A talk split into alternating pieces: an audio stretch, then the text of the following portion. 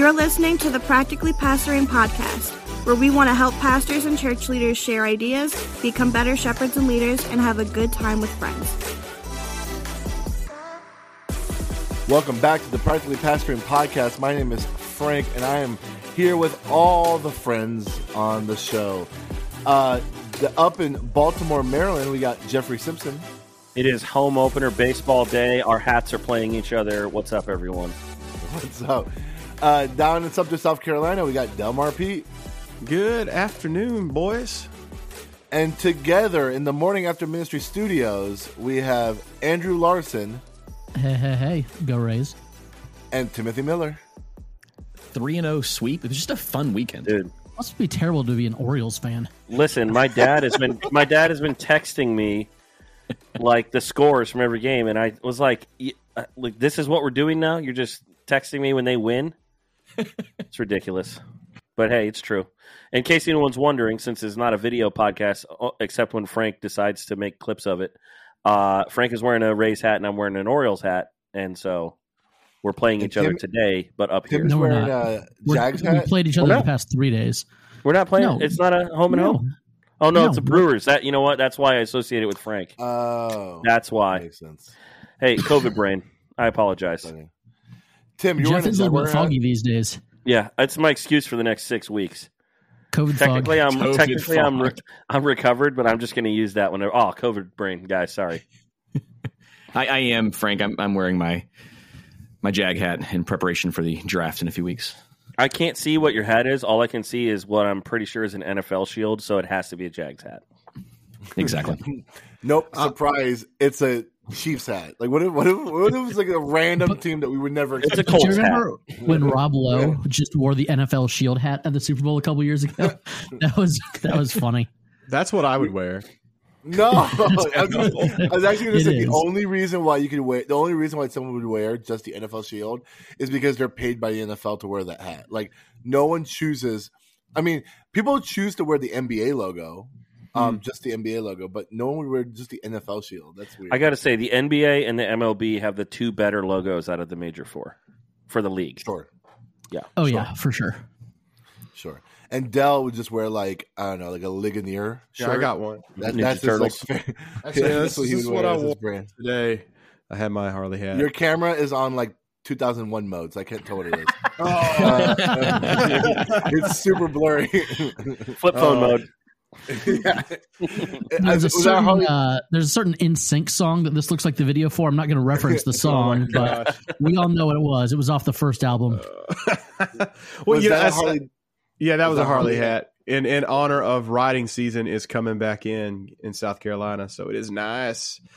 I'll be I'll, I'll be honest. I'm sitting here watching all your hats earlier, and when I see Frank's hat, it just says TB on it. And my only reference is I had to get a TB shot to go to college. Yep. So I'm like, why is Frank wearing a tuberculosis The hat? tuberculosis is. yeah, that's the Just tuberculosis. repping our favorite v- viral diseases.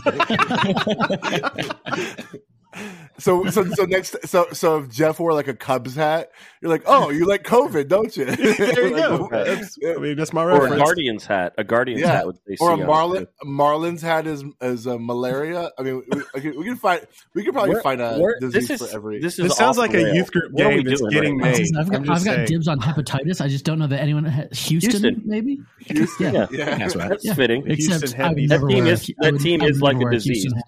Hat. They are a Team disease. is like a disease, so I mean, And as Oh you know, hepatitis is typically spread feces to fingers to food. So that would explain the aspects. what are we talking about? Wow. My, my mom's Uh, a nurse. Growing up, I was always taught that's how you get hepatitis: feces to fingers to food. Why did she have to tell? Wow. Never mind. Wow, It's All just my childhood. Right, right, right. So, um, I promise that's so- the last time we will say the word feces on this podcast. Thank you, there it Andrew. is. So I realized something happened this past weekend. Um, uh, wait, no, actually, I was, I'm wrong because Jeff, you were out because you were sick, right? Glad I'm not the only one that was wrong today. Yes, I was sick. Okay, I had uh, Andrew- I I tested But- positive for COVID on Wednesday last week, so Sunday was day four of uh, or day five of four or five of isolation. So today I'm out and about, but yesterday was the last day when I was not out and about. So thankfully I had minimal symptoms.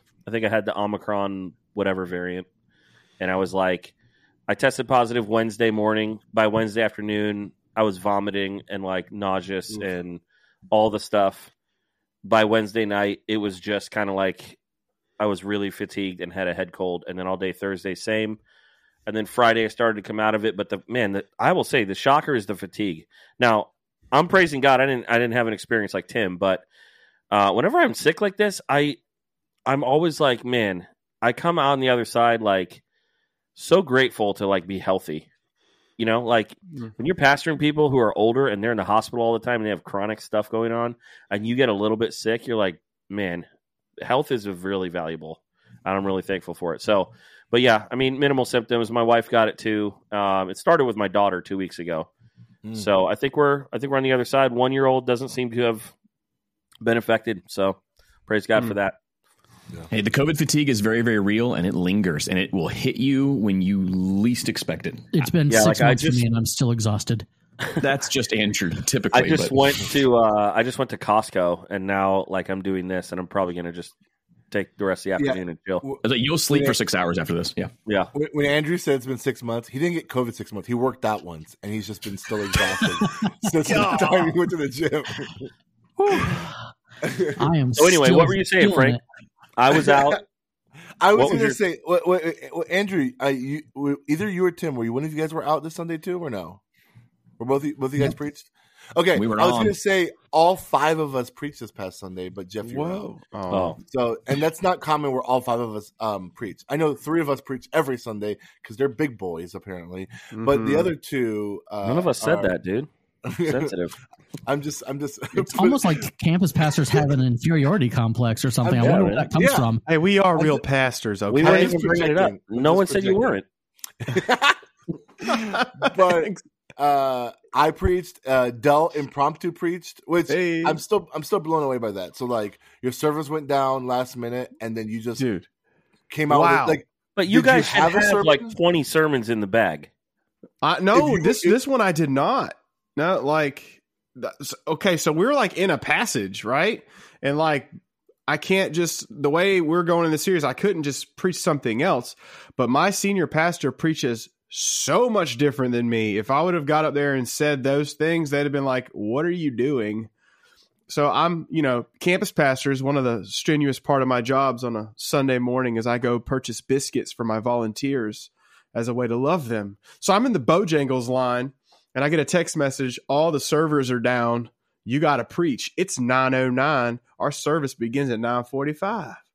So, yeah. I would be sweating. Y- y'all, I don't know what's going on. This is like the second or third time this has happened in the last couple months. It's like, okay, we, wow, okay. So I had to go to the office and basically I took two things that I worked on in 2014 and they were kind of in my head and I was able to, you know, get it together. Man, I was, that's a lie. Like that was one of those moments when you step in that pulpit, you're like, Lord, if I don't implode today, it is 100% your fault, which is every day.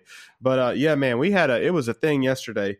But you know, somebody came to me afterwards and they're like, "Well, maybe you don't need to sit in front of your computer six hours a week preparing a sermon." I'm like, "Oh my gosh!" So, well, you know, we pastors only work two days a week, anyways, right? So Yeah, I Two. uh, Just Sunday. I Oh, um, what was it? What day was it? It was, it was a couple years ago. One of our other campuses, um, oh, maybe it was Good Friday, like last year. Um, the person that was supposed to preach got COVID right before they were supposed to preach, and so the campus pastor literally just opened the Bible and just started like going te- verse by verse and just like just started teaching it. Nice. and like and basically he just like did more of like um like a le- I guess it was more of like a lecture like and then like just you know how he felt led started like you know preaching more to it. I don't know. I that blows me away. That that that like that gives me anxiety you know. Uh we have a I'm surprised you guys don't do this. We have a backup plan. So this is why on Thursday whenever whoever whoever preaches at our church on Thursday uh, whoever preaches on Sunday on Thursday we have the pre-record and so that is recorded no matter what then the pastor gets critique and then we can obviously like tell them hey you should change this for sunday but if anything were to happen on sunday whether servers crash or someone gets sick we have that pre-record to play, and you don't need the internet. You know what I'm saying? It's just kind of saved on our Resi or you know on our computer. You know what I'm saying? Um, and we've only had to use that once or twice. Um, but I think the only times we have to use that is because the senior pastor, you know, got sick, not because of the service going down. But but uh yeah, you guys should change the way you guys do that because I that puts you in a rough place. I mean, if I were in your situation, I would be constantly stressed out because you guys are not in a permanent facility, right? You guys are you guys are renting the space. Not the- yet, not till like October. So the odds of the internet being unfaithful to you are Oh. high. Because This wasn't even an internet thing. So like the ser- we use a service called Resi. All yeah, of too. all of Resi's servers went down. Oh, so it must be a regional thing, like your yeah, Re- region. yeah, Resi server. told me that the whole region went out. I'm like, Oh, that's that's not nice. good for business because how many churches do you? Th- I mean, there were a lot usually, of other guys. usually when Resi when Resi goes out, it's only for like a, like twenty minutes. It's Is still Resi not back on today, Frank. Thing? um. Um, I think it, I think this is What? yeah. It is. Resi only is only for churches. I think so. Yeah. It's it's just a way for churches to live stream, Hmm. hmm um, or to stream. In Yeah, we use the Vimeo live thing, so yeah. I've never had it go out.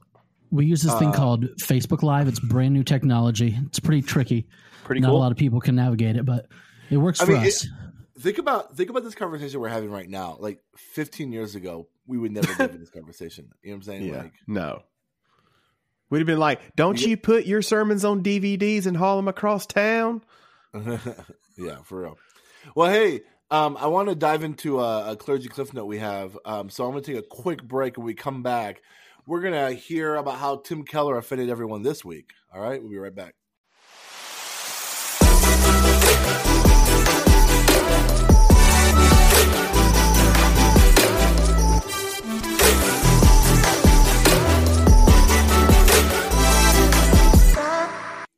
So I, I got to get this out the of my way. Do, do you guys agree with me on this? I, I I think all of us follow Tim Keller at least on one platform or another, but like something's happened in the past like two years.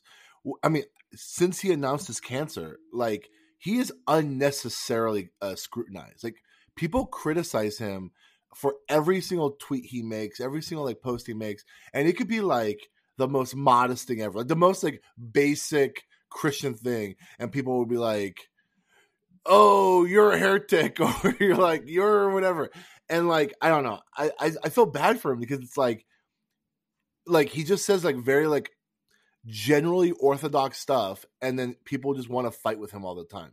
But what I love about Tim Keller is that sometimes he has time, and he'll get in the comments and he'll respond to people. And all I gotta say is, if I ever like went on Twitter to like respond to Tim Keller and he came at me again, I would hang it up. I would not be a pastor anymore. I would be like, I'm good. I quit. Have you guys noticed that Tim Keller gets like scrutinized a lot, or or am I the only one that sees this? I think he's just see uh, to me it seems like he's just got more time to step into making comments. He just didn't comment on stuff before.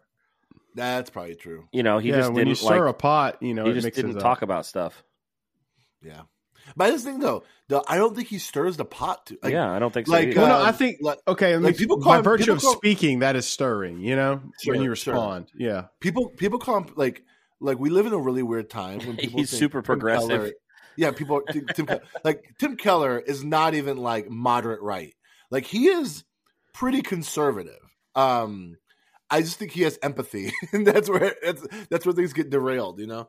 So, anyways, um, he has an article that came out, or sorry, he he made a couple of tweets about eight reasons uh, from Tim Keller not to give a mega church to a single successor. So, if you guys aren't familiar with this, uh, Tim Keller was a pastor of Redeemer, which was um, a multi-site church in New York, like New York City proper, I believe, and um, and, Manhattan, I think. yeah, and then when he retired, um, he instead of like calling on a successor, he basically had multiple pastors, like a team of people, be the the people to replace him. And so now he wrote a, he he wrote uh, a series of tweets, kind of giving uh, a bunch of different reasons why um, they decided to pass it on, and uh, and and so it has caused a bit of uh, a, not much of a stir, but people are like, you know, some people are upset about it, some people are are into it. Some of the biggest reasons why he, he suggested this is because um, it sets up the next person in a lose lose situation. Like you're never going to be able to fill the shoes of the previous pastor, and then also it feels like there's a bit of like culture shaping. Like instead of making this large church focus on one person, to be able to have multiple people be able to take on the pastoral load and be able to not have the identity of the church be on a single individual, but kind of like the mission of the church. So there's a bit of culture shaping in that. Anyways, I know we're a diverse podcast. We have two folks on here who would be considered in a what quote unquote mega church, and then we have three folks who are um, uh, pastor churches that are more typical in America. So like we have a, a, broad perspective, but I think all five of us left Keller, so hopefully we'll say we'll, we'll speak kind of him. But what do you guys think of this article uh, that came out, and what are your thoughts about it? Uh, well, he he uses that one line when mega churches go quickly under one one leader. It depends too much on the gifts and the personality of that founder. I mean, I have experienced the wake of that firsthand. As my state, we saw the NewSpring bloom under Perry Noble, and like it really did. And whenever he was ousted, it's crazy. Campus is shut down. Like we had a campus in Sumter, they shut it down. Like boom. Um, a lot of people were hurt because one thing Perry did was, despite all his faults, he what he had his own engine and he knew how to push people. And their whole vision was a hundred thousand people. And when you go into their campus, one hundred thousand is on the wall, and it didn't matter where those people came from. And then whenever he was gone, you you we literally as someone on the outside we all the smoke and all the steam we felt it leave now granted NewSpring's still doing well and i think that they have since moved to what keller is talking about here and i actually would argue they're more healthy now but but that's definitely true that when when if it requires one personality to push it that's a I consider that to be a, a, pretty big problem because oftentimes you have to ask this question, and, and y'all might push back on me, and that's fair. But you might ask the question like, if it's growing so much under that leadership, how much is that leadership connected to the gospel? Like, where's where is it that Christ is growing it and man's personality is growing it? And I know that there's some trickiness in there that you have to navigate, but I think we have to be very careful. But when we look at why is the church growing, does that make sense? I think it makes a lot of sense. I think that there are a lot of mega churches that have grown and grown under a specific. I mean, we're we're talking about Tim Keller here, so I don't think any of us. And I'm I'm not going to disparage Perry Noble because I know people that came to faith in Christ at NewSpring while he was the the lead pastor there. But I think we would all agree that how Tim Keller approached church and how Perry Noble approached approaches church are not one and the same yet God has worked through each and every one of them. Um, I thought the article made a whole lot of sense, and he made some really good points. But the thing that that I walked away, I didn't, didn't walk away. I was sitting on the couch when I read the article. The thing that I put my phone down and said, "Huh," to myself is that it's going to get a lot of attention, and I've seen it retweeted and shared in different places when it, it affects such a teeny tiny number of churches and you know we we all want to have opinion i'm the one that shared it to the group because i thought it was interesting but the number of churches that actually will have to make a decision like this is a really minuscule percentage there's i was a stat came out this week and i'm trying to find it that said something like you know of 400,000 religious bodies in the united states that is 300,000 christian churches about 100,000 non-christian religious bodies 400,000 in the united states only 1,700 of those have 2,000 or more people gather on a weekly basis. This is not an issue that the vast majority of church leaders ever need to figure out for their for themselves. I mean, I think though um, there's principles here in any kind of succession. You know what I'm saying? Like uh, whether what, not just like uh, I, I think I think I, I say this often when people ask me, you know, like, hey, I have this opportunity to work at a, a larger church. Can you give me some advice? And like, one thing I'm convinced of is I'm not convinced of like that, you know, what's his Mark Devers, where like church, like, you know, it should only be a single site, single service, and like, um, and kind of like really hate on multi-site or multiple services, but like I do believe that to do the larger you are, the more complicated it gets. And the complicated part has less to do with like ecclesiology and more to do with administration, which can become very frustrating because that's the icky part of church. Like that's the part that like is not fun, you know, the the administration, the organization of it all. And that's where like I think people get really embittered about um church eh, from an employee standpoint because um, a lot of the systems and structures of a larger church for it to function well um, feels very corporatey, right? And then you often feel kind of like you're just a number or you're just a, a piece of the cog, and you're not really like a, a a person anymore. And that's where things get really really messy. And so one thing that's really frustrating about larger larger churches is is oftentimes the focus is so much more on the structure and organization as opposed to mission and vision. But I think anytime you have to have like a succession plan, which again, to your point, Andrew, this is also a conversation that only a very small percentage of people even listening will even have to think about. Like, uh, to, to, to have a succession plan in place for their church or something like that. But as I'm as I'm listening to, as I read this, and I think about the fact that like the village church and there's another church like Watermark Church, and I mean in a way Driscoll's church did this too, even though I don't think it was intentional. Um, all those multi-site churches turned into single-site churches, and they and they when they when they like uh decentral decentralize their churches or whatever. It seems like Redeemer still is a multi-site church, but they function kind of differently than traditional multi-site churches. But uh, I guess I don't know. Both of you guys were people of a succession plan, right? Like um Tim, I think not, not, not, a successful succession plan. okay. Well, that's what I was going to say. Like, like I guess my question to, to you two, because Jeff, yours is a different situation. Your church was dying, and then the, the denomination said, "Jeff, fix it." Right? Is that a little bit more how how it, how it kind of happened? It wasn't. Uh, that's very oversimplified, but kind of. Because I, I, I, have always understood your church to be more of a revitalization than it like is. Yeah, true, we're in a it, we're in a technical status called redevelopment. So yeah, sure. But like, I guess my question is this: is based on what you saw with the Tim Keller post, would you would you wish your succession when you guys came in would have been done differently? I I wish we had followed our succession plan that we had written and approved. Uh, we we had some some leadership issues at, at just a, a, really bizarre period of time, right when we went to enact the succession plan, and they decided to change the way it had been written, even though it was approved. Because I, I still hold to that the way the succession plan was written for Lakeview was solid. It was biblical. It was incredibly healthy. But the way we went about it as a church, we we just didn't follow it, and there were some other factors at play that I can't even talk about on on the show that caused us to to deviate a bit. But reading some of the stuff from from Keller, I'm like, I, I get it. I, I, get it. Like the, the idea of taking over from, especially for me, I, I took over the, from the founding pastor. That's the single biggest transition in the life of any church is when the founding pastor resigns or retires. Typically, um, statistics will tell you the next guy is oftentimes a scapegoat, doesn't usually last more than a year or two.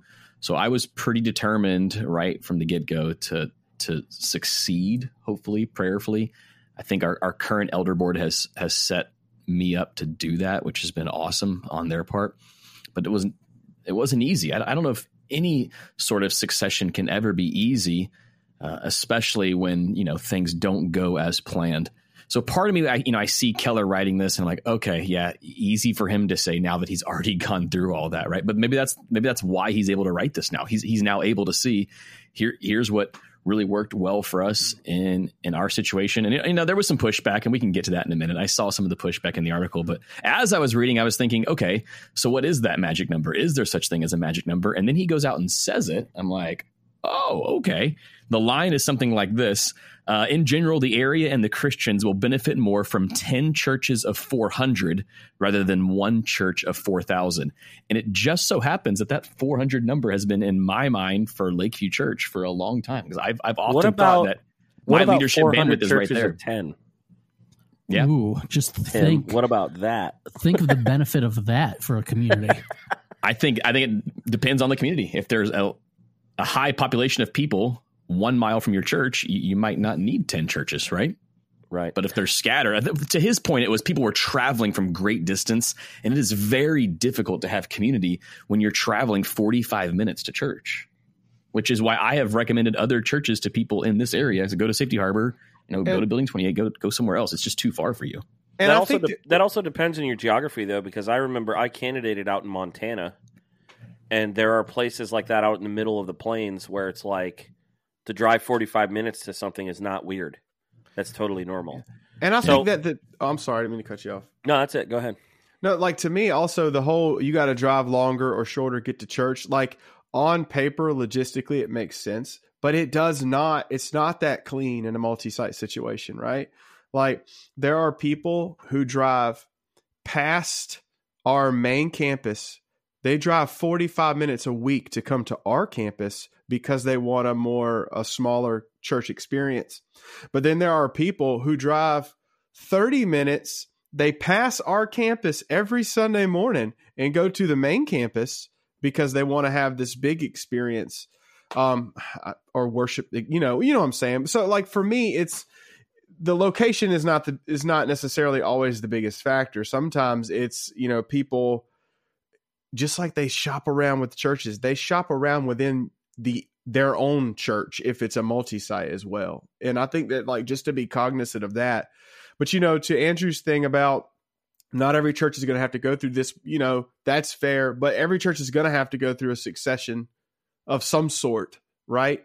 And uh, what I've seen, because I was before I was at the church I'm at, the church I was at was about 150 people, and I was a student guy as the previous pastor of 18 years was asked to leave, and what I notice is like just as an observer, a lot of times churches try to hire either their exact same pastor they just had, and that's an appetite for disaster, right? Or they try to hire the opposite pastor of what they just had intentionally because they didn't like him, which is also disaster. So what I'm gleaming out of this and what I really like about Keller is there at least needs to be more conversation about succession happening in the church in general. Like there needs to be some actual thoughts about it, not just oh no, the pastor's gone now, let's react. To me, that whole idea of being proactive is so much better. I mean, that's why I could go to Tim's church and like when I was there for practically pastoring conference, like the people look at him, that's their pastor.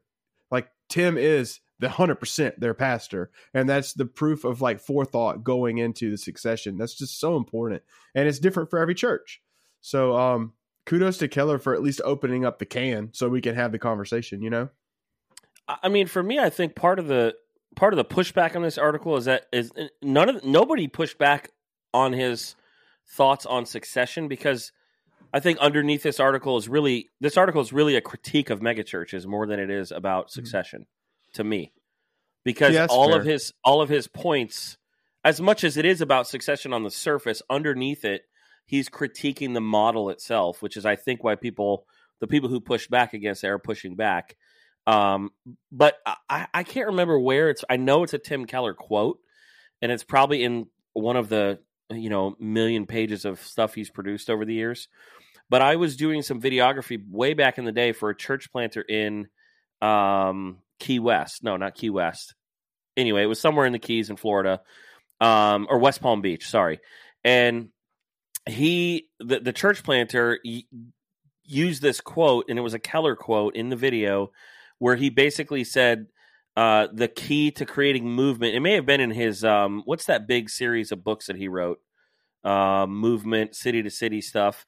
Anyway, uh, he said the number of churches per thousand people needs to increase, not the number of thousand person or more churches. You know that was kind of the idea. So he Tim Keller's been saying this stuff for a long time. This is not new for him to say. Um, but I think when he put it in these you know, in these posts, these eight things, what it is is really a, you know, it, it's a critique of the megachurch model. And I, you know, I have to say, I, I more and more, I see those critiques as, you know, more and more valid. I used to say, well, you know, not every megachurch is, and again, that stuff is still true. And I think, yeah, there, there's always going to be good versions of things that could come from a bad system. Do I think the idea of a huge church I would say around 500 is probably a number that I would use. Once you get above that number, like Frank said, there's things that have to happen that to me work against the essence of what discipleship is is trying to be and what a pastor is. So one of the ways to tackle that is basically to, you know, what Keller is saying is just to have a bunch more pastors instead of one pastor uh, who is really doing a lot of the communication. But that creates challenges. You know, I'm sure that having four senior pastors over a church or over a multi-site model like this, I mean, it makes decisions way take way longer. And kind of the church growth megachurch model is built on a charismatic leader being able to make decisions and move forward and keep things growing. Like percentage of growth per year is is like what drives the megachurch model. You have to keep like continuing to grow is the kind of the point. Um, I've been in churches where it's like they don't want to say that's the point, but that's all they talk about. Um, and so, you know, to me, that seems like an inherent flaw, but not. I wouldn't go so far to say as I think that people are being sinful if they do that. I, I'm not saying that. I think it can be. Um, I also, Frank would say, I don't think Mark Dever hates on multi-site. He just disagrees with it in his ecclesiology, but he's still. I mean, he's still friends with. You know, I've I heard an interview of him and Matt Chandler going back and forth about it, and it was friendly. Um, Fair and enough. They, and Fair they enough. disagree. They disagree, but it's like a. I mean, it's it's not even a secondary issue. You know, Yeah. like multi-site or not, or multi-service or not, is just a. And uh, honestly, a lot of the stuff Keller said in here is even. It's not even like a biblical issue one way or the other. It's a prudence issue. This is wisdom stuff he's talking about. If you have one charismatic white leader leading a diverse congregation, that makes certain difficulties. Well, that's a wisdom thing. He, I don't think Keller is accusing anybody of sin in any of this. You know, I don't read it that way. I think this was a really good discussion. Uh, I, I, I, there was a, a bigger pushback that he, they felt like it was a, a, a bit of a little bit of a sweeping gener, generalization. But I actually agree with you, Jeff, in the way you placed it. It's like, sure, are there are there mega churches or multi-site churches that are not having some of the issues, like these foundational issues that Keller is warning against? And there are obviously a lot, but there's also probably just as many churches that are facing those issues, and that's why Keller is is kind of speaking to that. I think that's good. So this is the hey, era that we're living in. The the mega church mega churches did not exist 25 30 years ago. Um, and they certainly didn't exist 45 or 50 years ago. And so for the first time we are having this big wave of these guys who have been influential for decades retiring and we're having to figure out what that looks like. Mm, that's good. That's good. Well, we're going to take a quick break, and when we come back, it's Easter week. Let's talk about it. Dun dun dun.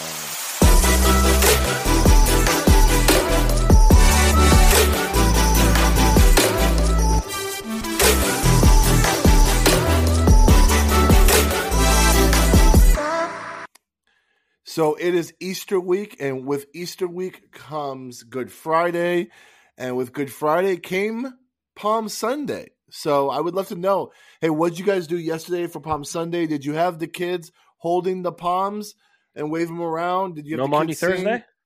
Uh, I mean, okay, if that's the part No, of we have one coming up, we're Protestant. That- we don't do that. That's we don't do that. So, but I would love to hear like what does your Holy Week look like? What what are there anything special beyond what you normally do in a service for Easter, and maybe give a clue of what you're doing for Good Friday? Just kind of help everyone know what everyone's doing. We did, Frank. You probably saw the post from Lakeview Church. We did have the the cute kids holding the palms, passing them out. There was also a guide with the palms as to how to make a cross out of said palm. Uh, we took a year off from doing it, and there was outrage and backlash. So, leading up to this Sunday, I probably heard from at least a dozen families just wanting to confirm with me we will have palms on Palm Sunday. Hey, you're getting palms, right? Like, I was like, sure, and I, I didn't Hey, lose any you're sleep gonna have over the it until palms, so I can make the little cross and hang it from my rear view mirror for the next year, right? I need Yep. to post an Instagram of a palm cross, Tim. It, and it turns out it worked really well for our Instagram post. It's our most liked post uh, in quite some time. So, cute kids passing out palms was an absolute win. Then we have our Winner. our Good Friday service coming up. Uh, very somber tone. Just went this through the set list with our worship team. It's going to be a, a, very different vibe. We labeled it PG 13. It's kind of a, hey, parents, if you want to have your kids in service, that's your choice. However, we do have childcare available on Friday night. And okay, what's making three... it PG 13? I got to know. So we're just doing an in-depth look at the history of crucifixion, not necessarily okay. the exact thing that Jesus went through, but here's the history of it. Then we will talk about uh, what we know for sure Jesus went through. But with the history of crucifixion comes some very uh, nasty and Impaling. brutal and lot. It's, it's, weird. Like there is, it is oh. so bizarre and very very violent. So for me, my three older kids will be in there, but not my two younger ones. And then Easter Sunday is our three services: sunrise, nine thirty, and eleven. So that's that's what we got on the docket. It's going to be a, a, a busy week. I'm sitting about 12 feet away from thousands and thousands of Easter eggs because we teach children paganism. Yeah. And we just think that uh, that's the best way to reach them with the gospel. Pagan still have, middle school, baby. There you go. We have um, a sunrise service that we do on Easter Sunday with four other Safety Harbor churches um, you know, one non-denominational church, two Southern Baptist churches, and Apostolic Church. So like we all and a Presbyterian church, we all do the community sunrise service. We like rotate who's doing what, different roles in it, and uh, take up an offering for. I, I would say it's a ministry, but they're a ministry partner of ours. But now it's a, you know, a nonprofit organization that was started as the Safety Harbor Church Co-op and now it's named after someone from the community who who used to head it. But so it's a well, we take a community offering for for that and do a sunrise outdoor Easter service at the Safety Harbor waterfront. And then we have our one regular service at 10 o'clock where it is a complete fire hazard. And um, then we have our children hunt eggs. It's going to be exciting. Awesome. I think we, we had we had 17 kids yesterday, which is a very big Sunday morning for us in our kids ministry.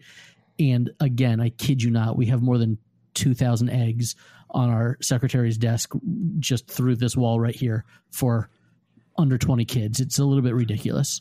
We should probably find some people to give eggs to. See, smart people know that you do not go to the megachurch for your egg hunt. You go to the other churches because they have 2,000 eggs for 12 kids. Nice way to say. Nice way to say you go to the small church. I got you. I hey, feel it. I'll take it. I'll take. No, hey, I'm talking about my own. We a lot of this is one time where we'll have people who normally go to the big campus. They come to our campus because we have less kids and they know they're going to get more I, eggs. I just heard the story that uh like Furtick's church blew up because of a helicopter egg drop. I did not know that. I don't remember if we said that on this show last week or where I heard that, but I didn't know that until very recently. So they they were the OG, and when I visited Furtick's church a few years ago, it was leading up to Easter, and the promo, no joke, their promo for Easter weekend, which they showed in church like a movie trailer, um, was the news article. I mean, the the news clipping of a, a newscaster talking about their own church and building up, and it was like, "Look what we started back in 2006, and look what we're doing this year," and it. it was so. The Easter the Bunny was parachuting out of an Apache helicopter. It was crazy. oh my gosh, it was nuts. Awesome. Yeah. With and then ARs. the Easter Bunny took off. It it was actually Furtick with the Easter Bunny suit on. Next level. Man, four hundred people got baptized. I remember when I was a kid at our Easter egg hunt, one of the associate pastors came out dressed as Jesus, and it was amazing. It was so awesome, and it was like the most like ridiculous. And he was like doing a crucified Jesus. No, like like resurrected. No, he was like okay. resurrected. You know, flowing. Okay. He had a long, um, long brown hair uh, wig on, and like he was, you know, in his mid fifties. It was hilarious. Uh, anyway, we uh, yesterday I was out, so um, I'm going to be controversial, and I had a lady preach for me, and she did a great job, and it was amazing. She preached the gospel. Uh, loved it, and uh, that was for Palm Sunday. We did have palms, and like uh, Tim, like you said, a, a couple years back, I did not realize how big of a deal the palms were because I don't care about them. Um, and I just printed on my giant printer banners with palms everywhere, and all the graphics were palms, and I thought that was cool. But uh, yeah, some people were like, uh, "But like, how am I going to make the cross out of the palms?" And so this year, I was like, we got to do it. It's the first year really doing Palm Sunday like fully, fully back from COVID. Uh, and so I ordered palms from the florist. Uh, and then a guy in my church, without telling me, he told he he texted me on like Friday as I was in COVID recovery before Sunday. And you know, you guys will appreciate this as pastors. Like he was doing something nice, but he didn't tell me, and so I did something not knowing he was doing that, and then I didn't want to make him feel bad, so I just had to roll with it. Uh, so he ordered or he got his friend in Florida to ship palm branches to him, like and paid extra a lot of money for like overnight shipping to get him here on time. To and he got a lot of them, and so we one of our ladies was decorating the church building yesterday for spring, and I was like, hey, can you get these palm branches from this guy and maybe include him in your decoration? So it all worked out. But uh, it stressed me out because I was like stuck in COVID quarantine, and what am I going to do about it? and I didn't want to make him feel bad. Um, so yeah, we did that for Palm Sunday. We uh, Good Friday, we are joining with a friend of mine's church, who's a United Methodist Church. Uh, I've talked about on here before how I help him uh, with his uh, like video sermons. So he is doing a Good Friday service. Our building was already rented uh, for Good Friday because it's the third Friday of the month, and one of our renters does a uh, prayer fasting night, and I didn't want to have to cancel it um, honestly, Good Friday has been very low attendance since I've been here. So we're doing it together. And a lot of people are excited about it because since I've been here, a lot of people have said, Hey, the churches in the neighborhood used to all do stuff together. We don't do it anymore. What do you know about that? And I've been trying to work for years to get us to do stuff together. So I figured, hey, this is a great opportunity. We'll go to his Good Friday service. Uh, you know, anyone that wants to go, just come to his Good Friday service. It's like five minutes away uh, United Methodist Church, and then there's a sunrise service that's like Andrew said, a community sunrise service where there's like five or six different churches that do it together and rotate. And uh, it's on the grounds of a cemetery, really pretty with a with a lake and stuff there. So it should be cool, and uh, we're gonna do that. It's like six thirty in the morning on Sunday, and then our Easter service is going to be just a pretty much a normal service, other than really going to emphasize the resurrection. And you know, I know what the sermon's going to be about already. So pretty much that's it. And then uh, after Easter, we're going into Acts for the next foreseeable future. Sweet. So about ten weeks ago, I asked if we could rent out a baseball stadium, and uh, we got it. And so we're going to. I'm just playing. I'm just, I'm I was just about to playing. say, okay.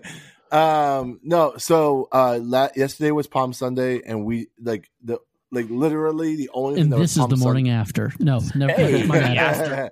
My my bad. Wrong. Did, I, did you triggered. guys say that? That was funny. Yesterday was Palm Sunday. That'd be really funny. Um, we uh the only thing we did is we like the kids ministry all had like a video of them singing um a worship song and we played that video. No, it was uh was that song like and he come out of the grave and like that worship Yeah. song. I, I can't think of the words. That was right now. it. Nailed it. Yeah, nailed it. Um, and so it was cute, like having all the kids do these hand gestures, but it was all through video, which is a lot easier to do than ushering in like. It's actually bunch of kids- genius, though. ushering Oh, I forgot of to say we had an Easter. We have an Easter egg hunt on Saturday too, with Oh, that's twenty cute. five hundred eggs for probably On, twelve uh, kids. Silent Saturday. Yeah, Um, so, uh, so on Friday, all the campuses are live. We're gonna do a Good Friday service. We're gonna be coming out of the the the Book of Mark, the Gospel of Mark, and um, and so I'm working on that right now. Um, it's uh, every every campus has a one like a one hour service where we're gonna take communion too, and uh, yeah, it's gonna be uh, a bit more somber and quiet. Um, and then on Sunday we have Easter, and it's gonna be kind of like how we do normal services, where like it's going to be streamed to all the campuses who usually get a stream. Um, and I don't know what my senior, the senior pastor's preaching. I don't know what text he's in. I do know we're we're breaking from the series to do an Easter sermon, so that's that's cool. Um, and yeah, so I uh, we're excited. We didn't do we're not doing a Easter egg hunt. Um, but that looks like Andrew has a lot of Easter eggs. You're right. You're right, Dell. Go to the small church. They have way too many Easter eggs. Yeah. bro, we don't play. Well, we, uh, don't- we have all this money we're sitting on. We can just buy Easter eggs. Yeah.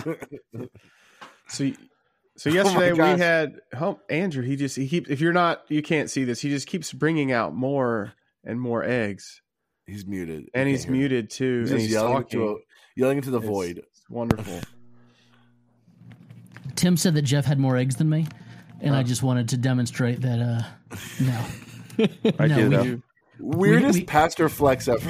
I Yeah, know. I You know. are extremely eggy, Andrew. It seems like a lot of work for not a lot of payoff, Andrew. uh, no, there's there's zero work because for the past several weeks we made the announcement. Hey, we're doing these egg hunts. Um, it's it's an outreach where it's a ministry for our to our preschool, and so they're all pre-packed by either the good people at Target and Walmart or by the people in our church.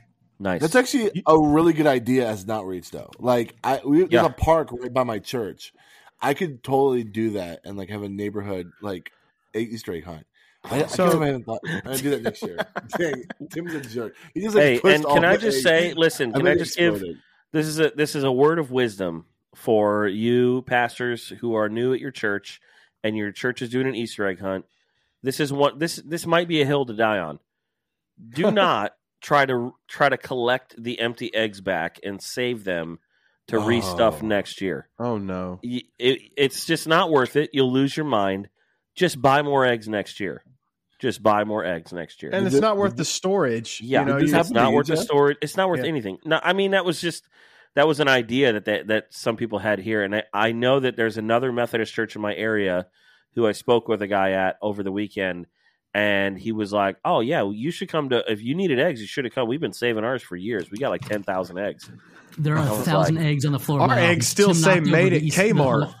Oh Andrew, go ahead. Go ahead. We need a news update. Um, um, Tim knocked over a garbage bag full of Easter eggs, and there's a thousand eggs on the floor of my office So right did you now. just kick him out? Where'd he go? No, he's he's here picking up the I'm eggs. cleaning. There's so much drama happening right now. It's Passion Week, man. It is. all right, all right, Della, Del, Delmar, tell us what's going on.